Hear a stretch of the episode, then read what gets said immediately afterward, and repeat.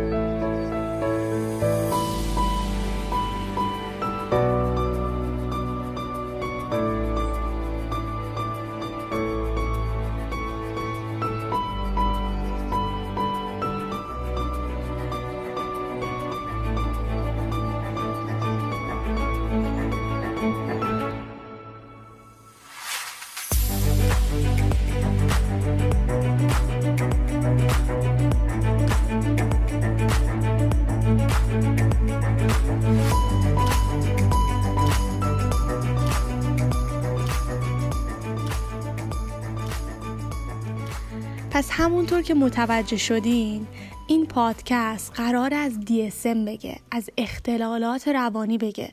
از اینکه هر اختلال روانی چه معیار و ملاکی داره برای تشخیص گذاری البته استفاده کردن از DSM استفاده کردن از کتابچه DSM خیلی کار راحتی نیست. نیاز داره به سری آموزش ها تعالیم تجربه های بالینی اما اینکه DSM چه مواقعی ازش استفاده میشه چه مواقع استفاده نمیشه درمانگران ازش استفاده می‌کنن نمی‌کنن چرا چرا استفاده می‌کنن چرا استفاده نمی‌کنن رو در ادامه میشنویم. اما همین ابتدای پادکست بیایم با یک داستان شروع کنیم یا یک مثالی رو بخوایم بزنیم. بیایم یه فردی رو در نظر بگیریم که در شرایط رنجاوری نباشه. اما از یه چیزی رنج می‌بره. پریشان مضطربه مثلا عزیزی رو از دست نداده. کسی از عزیزانش اطرافیانش خانوادهش دوستاش فوت نکردن. اما خب خیلی ناراحته. مضطربه پریشانه. و یک مدتی هم هستش که توی حیطه های مختلف زندگیش مثلا کارش تحصیلش دچار نابسامانی شده دچار dysfunction شده. یعنی عملکردش تو زندگی مختل شده. یه سری علائم و نشانه هایی هم داره که نشون میده که رفتارش، افکارش، هیجاناتش هم تغییر کرده. یعنی تغییر خوب نه یه سری تغییرات بد. اطرافیانش که متوجه این سری تغییرات شدن بهش پیشنهاد می‌کنن که بره پیش یک روانشناس یه روان درمانگر. نکنه حالش خوب بشه بهتر بشه. خودش هم موافق این قضیه هست. و اصلا آدم تا خودش نخواد درمانی هم در کار نیست قطعا. خلاصه که تصمیم می‌گیره بره پیش یک روانشناس و یک وقت مشاوره می‌گیره.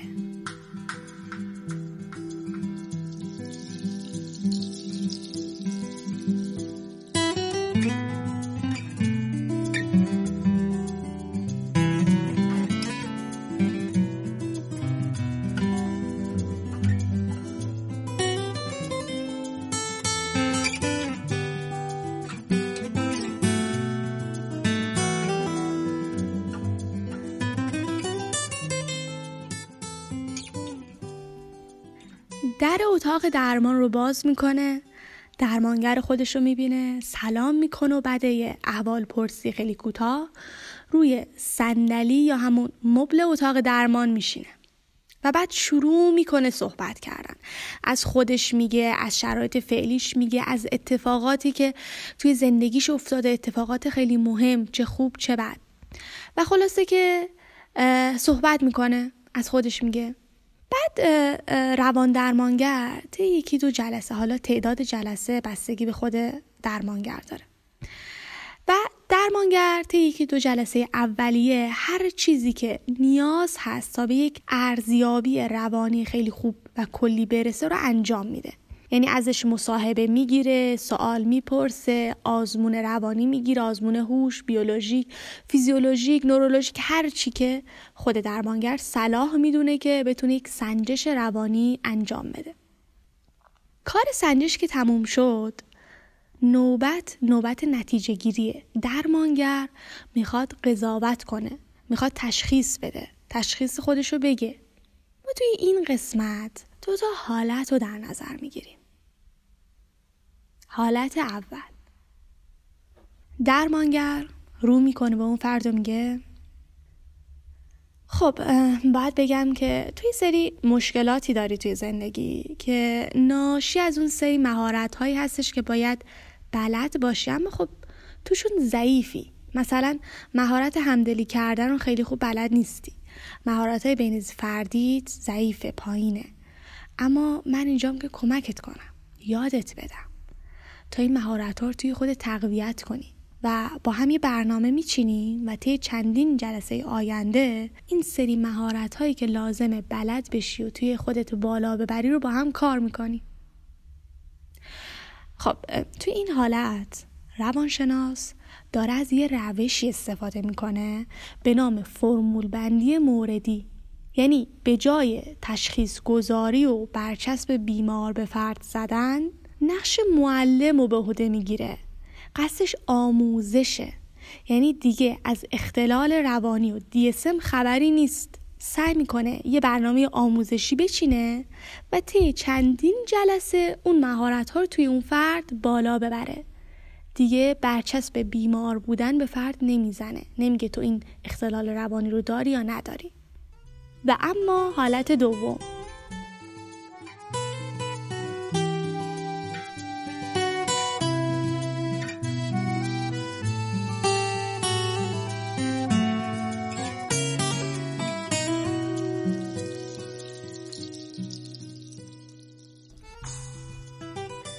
درمانگر رو می‌کنه به اون فرد و میگه طی ارزیابی هایی که من انجام دادم تشخیص من اختلال افسردگی دو قطبی نوع دو هست. یعنی تو ملاک هایی که برای تشخیص دو قطبی نوع دو هستش رو داری. اما اصلا جای نگرانی نیست قابل درمانه. و اگه موافق باشی و قبول کنی درمانش رو شروع کنی. قبل از هر چیزی باید بگم که هر درمانگری بسته به روش خودش تشخیص رو با, درما... با مراجع خودش در میون می‌ذاره یا نمی‌ذاره؟ یا اینکه لحن گفتنشون با هم فرق داره. خب توی این حالت یعنی حالت دوم روانشناس یا روانپزشک تشخیص گذاری می‌کنه. پس اینجا هستش که دیسم میاد و یه سری معیار و ملاک به ما میده. معیار و ملاکی که برای تشخیص اون اختلال روانی لازمه. مثلا میگه برای فلان اختلال از این نه موردی که من گفتم حداقل باید پنج تاشو داشته باشه. و این علائم حداقل به مدت 6 ماه باید ادامه داشته باشه. و یه سری معیار و ملاک دیگه. پس اگه یه مرور کوتاهی بخوایم بکنیم این بود که یه فردی رو در نظر گرفتیم از یه چیزی رنج می برد یه رنجی رو می برد که متناسب با شرایط موجودش نبود. عملکردش تو زندگی مختل شده بود. تصمیم گرفت بره پیش یک روان درمانگر و روان درمانگر هم یه ارزیابی روانی انجام داد مصاحبه کرد سوال پرسید آزمون ازش گرفت و موقع نتیجه گیری که شد خواست تشخیص بده خواست قضاوت کنه. ما دو تا حالت رو در نظر گرفتیم. یکی معلم و شاگردی و که قصد درمانگر آموزش بود و یکی دکتر و بیمار که قصدش درمان بود. اما خیلی از روانشناسان و روانپزشکان یعنی درمانگران حالت اول رو بیشتر ترجیح میدن تا حالت دوم. یعنی به جای اینکه بخوان تشخیص گذاری کنن بخوان برچسب بیمار به فرد بزنن بگن تو فلان اختلال روانی رو داری می‌خوان بهش آموزش بدن. میگن که تو اون مهارت هایی که باید بلد باشی رو بلد نیستی مهارت هات ضعیفه. اما چرا؟ چرا خیلی از درمانگران از فرمول بندی موردی استفاده می‌کنن تا تشخیص گذاری جواب پدیده ای هست به نام آستیگما. اما این آستیگما یعنی چی؟ آستیگما یعنی لکه ننگ. یه جور فوش به حساب میاد. فردی که میترسه بره پیش یک روانشناس که نکنه بهش برچسب بیمار بودن بزنن. اون وقت فکر می‌کنه که بقیه بهش به چشم یک دیوانه نگاه می‌کنن. برای همینه که خیلی از افراد میترسن برن پیش یک روانشناس. از اینکه برن درمان بشن جلوگیری می‌کنن نمیرن. تن به درمان نمیدن. و همین پدیده آستیگما تاثیرات دیگه ای رو هم روی ادامه درمان می‌ذاره که ما تا به همینجا اکتفا می‌کنیم. بجز پدیده آستیگما دلایل دیگه هم هست که بعضی از درمانگران با وجود اینکه DSM یک کتاب مرجعه خیلی فواید دیگه ای رو هم داره. ازش استفاده نمی‌کنن یا کم استفاده می‌کنن متاسفانه. و اونم اینه که معتقدن که DSM یه جاهای خیلی سخت گرفته مخصوصا توی آخرین نسخهش DSM 5 و یه جایی هم از بعض از مشکلات روانی جدی گذشته. مثلا توی DSM 5 که توصیفی ترین و ابعادی ترین نسخه خودشه تا به الان فردی که از یک نوع حیوانی میترسه مثلا سگ، گربه، موش، سوسک. این یه اختلال روانی داره به نام فوبی از نوع فوبی حیوانات. البته اینجا باید یه نکته خیلی خیلی خیلی مهم رو بگم. یه چیزی که همیشه برای خودمون باید مرورش کنیم. ابتدای هر اپیزود انتهای هر اپیزود باید این رو در نظر داشته باشیم. و اون چیز خیلی مهم اینه که هر رفتار نابهنجاری اختلال روانی به حساب نمیاد. ما نمی‌تونیم بگیم هر کسی که یه رفتار نابهنجاری داره اختلال روانی داره. اصلا اینجوری نیست.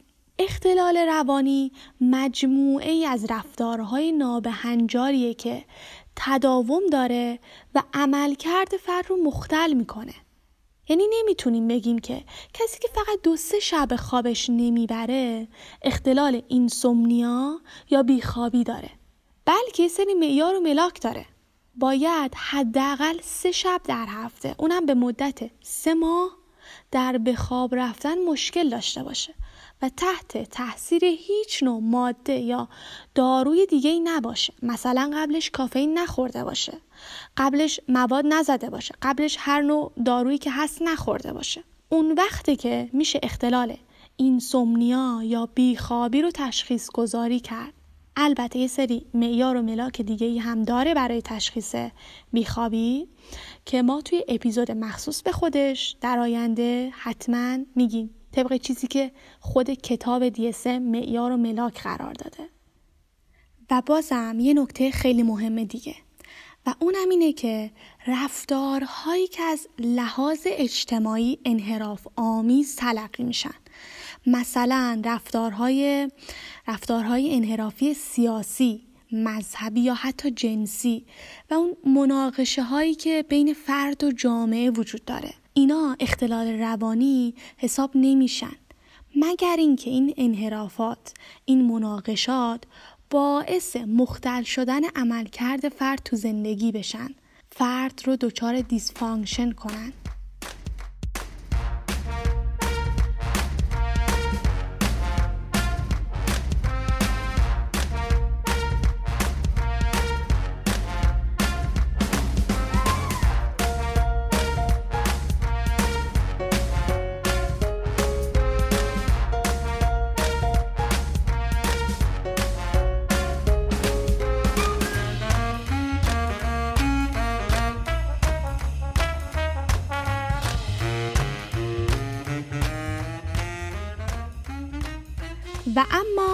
تاریخچه DSM این که بدونیم DSM چه تغییراتی کرد چه نسخه های جدیدتری ازش اومد بیرون چرا تغییر کرد چیز مهمیه. اینکه تاریخچش رو بدونیم. اینکه از DSM یک تا DSM 5 چه تغییراتی اعمال شد چرا منتشر شد چرا تغییرش دادن به نظر جالبه که بدونیم. و اما برای تشخیص اختلالات روانی دو تا کتاب مرجع وجود داره. یکی ICD و دومی DSM حالا این دوتا فرقشون چیه؟ فرق ICD و DSM چی هست؟ خب دوتایشون کتاب مرجع هستن اما چه تفاوتهایی رو دارن؟ ICD توسط سازمان بهداشت جهانی یعنی WHO منتشر شده و جمعی از پزشکان اون رو نوشتن یه طبقه بندی بینون مللی هست برای بیماری ها و DSM توسط انجمن روان پزشکان آمریکا APA منتشر شده و جمعی از روان پزشکان اون رو نوشتن قبل از قبل از قبل از سال 1952 برای اینکه اختلالات روانی رو تشخیص بدن ICD تنها کتاب مرجع بود به اون مراجعه می کردن. اما وقتی که اولین نسخه DSM و دومین نسخه DSM یعنی DSM 2 که توی سال 1968 منتشر شد. کتاب مرجع خیلی از کسایی که توی حوزه سلامت و روان کار می‌کردن هم عوض شد. DSM شد براشون یک کتاب جایگزین. اما این دوتا نسخه اولیه یه سری نقاط ضعفی داشت. یه سری مشکلاتی داشت. و مشکلاتش چی بود؟ نقاط ضعفش چی بود؟ این بود که این دوتا, کت... این دوتا نسخه این دوتا نسخه از این کتاب بیشتر استنباطی بودن تا توصیفی. خب دیسم باید یک کتاب توصیفی باشه. اما این دوتا بیشتر استنباطی بودن. یعنی مدت علائم و تعداد علائم اینا رو خیلی خوب مشخص نکرده بود. یک درمانگری که از این کتاب استفاده می‌کرد مثلا مدت زمان رو چهار ماه در نظر می‌گرفت. یکی دیگه شیش ماه. یه نفر تعداد علائم رو می‌گفت چهار تا از این علائم باید داشته باشه. یک نفر می‌گفت نه اگه سه تاشو داشته باشه کافیه. و خلاصه اینکه هر کسی استنباط خودش رو از این کتاب داشت. و اینکه یه چیز دیگه اون زمان دور دور فروید بود و خیلی از اصطلاحات روانکاوی مثل نوروز و سایکوز توی DSM استفاده شده بود. یه جورایی DSM اون زمان وابسته به روانکاوی بود. خیلی تحت تاثیر روانکاوی بود اون زمان. در حالی که DSM باید یه مرجعی باشه برای تمام کسایی که توی حوزه سلامت و روان فعالیت می‌کنن و درمانگرانی که روی کردهای مختلفی دارن. مثلا یه درمانگری که روی کردش رفتاریه با یکی که با نگاه زیستی به اختلالات نگاه می‌کنه هر دوی اینها بتونن از DSM استفاده کنن. DSM نباید وابسته به یک رویکرد خاصی باشه باید بیطرف باشه. اما اینکه رویکرد اصلا چی هست و ما چه رویکردهایی رو داریم و این رویکردها چه تفاوتی با هم دارن رو توی اپیزود بعدی حتما بهش می‌پردازیم و راجبش صحبت می‌کنیم. چون به نظر من خیلی مهمه که بدونیم درمانگری که میریم پیشش با چه روی کردی قصد درمان داره. روی کرد مورد نظر خودش چی هست؟ و اصلا ما به چه روی کردی می‌تونیم بیشتر اعتماد کنیم بیشتر می‌تونیم باهاش ارتباط برقرار کنیم؟ روی کردهای مثل روان تحلیلگری، انسانگرایی، اگزیستانسیال، شناختی، رفتاری، تی، لوگوتراپی و این روی کردهای دیگه ای که توی اپیزود بعدی حتما راجبش صحبت می‌کنیم. و اما بعد از DSM یک و دو DSM سه سعی کرد که اصطلاحاتی که برای مکتب روانکاوی بود رو حذف کنه تلاش خودش رو هم کرد که بیطرف باشه DSM 3 یه بار دیگه توی سال 1987 تجدید نظر شد. DSM 3 تکس ریوایزر اومد که تغییرات دیگه ای کرد طبقه بندی بعضی بیماری ها عوض شد. البته باز هم یه سری اشکالات دیگه ای داشت. یه سری انتقاد ازش کردن. و اون انتقاد چی بود؟ اون انتقاد این بود که اصطلاحاتش با اصطلاحات آیسیدی فرق داشت. مثلا دو شخص درمانگری که تو دو تا کشور مختلف زندگی می‌کنن. یکی کتاب مرجع براش DSM یکی دیگه آیسیدی خیلی خوب نمی‌تونن به اون زبان مشترکه برسن. یا اگه یک کدوم از اینا تصمیم بگیره که مهاجرت کنه و بره کشوری که آیسیدی براش کتاب مرجعه خب خیلی براش سخت میشه. به خاطر همین سری انتقادات DSM اومد با سازمان بهداشت جهانی یه قراردادی بست و این قرارداد از این قرار بود که اصطلاحاتش رو منطبق بر آیسیدی کنه و نسخه چهارم DSM رو منتشر کرد. توی سال 2000 DSM-4 دوباره تجدید نظر شد. DSM-4 تکس ریوایزر اومد. که بازم تغییرات خیلی زیادی کرد. طبقه بندی اختلالات دوباره عوض شد. خیلی از اختلالات روانی دیگه بهش اضافه شد و کلی کاملتر و توصیفی تر شد DSM در کل کاری به علت اختلالات روانی نداره. اما تصمیمی که گرفت این بود که یه نسخه جدیدتری ازش منتشر کنه که تا جایی که میشه اختلالاتی که علتهای مشابهی به هم دارن رو توی یه طبقه قرار بده. بعد گفتن که حالا که ما داریم یه نسخه جدیدتری ازش منتشر می‌کنیم یه سری تغییرات دیگه رو هم بدیم. بیاییم ما اون پنج محوری که توی DSM-4 بود رو حذف کنیم. حالا اینکه چه محورهایی رو خب کارش نداریم چون منبع ما DSM-5 هست و این محورها توی DSM-5 حذف شده. و اینکه یه تغییر دیگه هم که بدیم این بود که بیایم طبقه بندی ابعادی رو هم به مقوله اضافه کنیم. یعنی اختلالاتی که امکانش هست توی یک طیف قرار بگیرن رو روی یک طیف قرار بدیم. طیف اوتیسم، طیف اسکیزوفرنی. یعنی دیگه نگیم که این فرد اگه این پنج علائم رو داشت اسکیزوفرنی داره اگه نداشت نداره. بلکه بیایم شدت در نظر بگیریم. خفیف، متوسط، شدید، عمیق. یا مثلا برای طیف اوتیسم سه تا سطح در نظر بگیریم. سطح یک، سطح دو، سطح سه. که هرچی این عدد میره بالاتر شدت هم بیشتر میشه. خب اینجوری DSM هم کاربردی تر میشه و هم به حال جامعه نزدیک تر میشه. دیگه نمیگی می فرد افسرده هست یا نیست. این افسردگی خفیف داره شدید داره متوسط داره. و یه تغییر دیگه هم انجام دادن یه تغییر خیلی ریز دیگه هم اعمال کردن و این تغییر این بود که اصطلاح NOS که به معنی نامعین بود رو حذف کرد یه سری اختلالات بود که اون علائم رو نداشت توی دسته یعنی اون علائم خیلی کلی رو نداشت. ولی خب شبیه بود به اون اختلال. توی دسته NOS قرار می‌دادن نامعین. اومدن گفتن به جای این اصطلاح دو تا اصطلاح دیگه ای به کار ببریم. مشخص دیگر و نامشخص.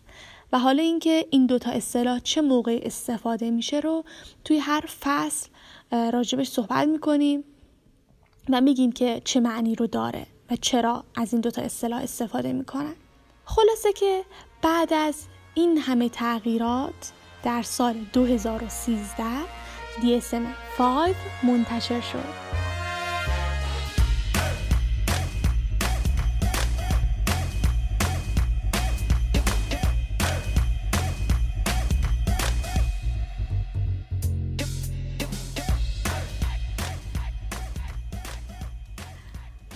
داریم به انتهای اولین اپیزود از پادکست DSM فارسی نزدیک میشیم.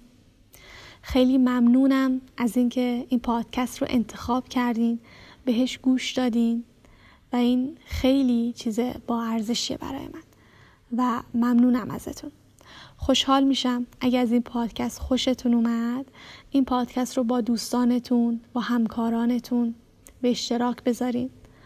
امیدوارم که بتونم توی این وظیفه اجتماعی که برای خودم در نظر گرفتم موفق بشم. خب من اون تایمی که برای کنکور ارشد داشتم خودم رو آماده می کردم و می‌رفتم. و اون زمانی که از خونه می‌رفتم کتاب خونه از کتاب خونه می‌رفتم خونه خیلی دوست داشتم که به یک پادکست فارسی زبانی گوش بدم که تو این حوزه باشه و بتونم حتی از این تایم های استراحت و اوقات فراغت هم, هم استفاده کنم. و این ایده پادکست DSM فارسی هم همون زمان به سرم زد و دوست داشتم که بعد از کنکورم روی این پادکست کار کنم و این رو یک وظیفه اجتماعی برای خودم در نظر گرفتم و امیدوارم که موفق بشم تو این قضیه. سعی و تلاش خودم رو هم می‌کنم. این پادکست کاملا رایگان هست. کاملا رایگانه. می‌تونید که هر زمان و هر موقع که دوست داشتین به این پادکست گوش بدین. امیدوارم که مفید باشه. و اینکه یه نکته خیلی مهم دیگه اینه که استفاده کردن از DSM اصلا کار راحت و آسونی نیست. نیاز داره به سری تعالیم به سری آموزش ها نیاز داره به سری تجربه های بالینی و اینکه اصلا کار درستی نیست از نظر اخلاقی یا هر چیز دیگه. اینکه ما بدون اینکه تجربه داشته باشیم یا تعلیم دیده باشیم بخوایم به خودمون یا دیگران برچسب اختلال روانی بزنیم. و این وظیفه هست که به عهده درمانگرمونه اون تعالیم دیده تجربه داره و اینکه تشخیص بده ما این اختلال روانی رو داریم یا نداریم به عهده اونه. من خودم دفعه اولی که آسیب شناسی روانی رو میخوندم به هر اختلال روانی که می‌رسیدم می‌گفتم ای من خودم این اختلال رو دارم. یا مثلا ای دوستم اینجوریه اون اختلال شخصیت رو داره در حالی که اصلا این کاری درستی نیست و اصلا اینجوری نیست. چون ما همه ما روی طیف قرار می‌گیریم و موقعی می‌تونیم بگیم که ما اون اختلال روانی رو داریم که زندگی ما رو عمل کرده ما, رو توی زندگی مختل کنه افکارمون هیجاناتمون رفتارمون تغییر کنه. و سر معیار و ملاک دیگه. و اصلا یه فکر می‌کنم اگه درست یادم باشه ما یک سندروم می‌دانیم به نام سندروم دانشجوی پزشکی. کسایی که پزشکی می‌خونن ترمای اول اسم می‌کنن که تمام ویروس و باکتری و اینا رو دارن همه مریضی رو دارن. و اینا و آدم استرس می‌گیره استراب استراب می‌گیره اینجورایی در حالی که اصلا اینجور نیست. خلاصه همین و اینکه آیدی ما رو هم توی اینستاگرام می‌تونید دنبال کنید. یعنی page ما رو می‌تونید follow کنید دنبال کنید. اگه خبری چیزی بود یا قسمت های از پادکست رو ما اونجا به اشتراک می‌ذاریم می‌تونید داشته باشید. منتظر اپیزود بعدی هم باشید که از رویکردهای مختلف توی روانشناسی صحبت می‌کنیم و از اپیزود بعدی میریم سراغ طبقه بندی های DSM و اختلالاتی که DSM توصیفشون کرده و ملاک ها و معیارهایی که برای هر اختلال در نظر گرفته. ما هر اپیزود رو اختصاص میدیم به یک اختلال روانی و طبق چیزی که خود کتاب منبع اصلیمون DSM-5 گفته صحبت می‌کنیم. ممنونم. امیدوارم که موفق باشین. امیدوارم که از خودتون و از زندگیتون رضایتمند باشید به اون رضایت درونی برسید خیلی چیز خوب و با ارزشیه. و همین مواظب خودتون باشید و خدا نگهدار.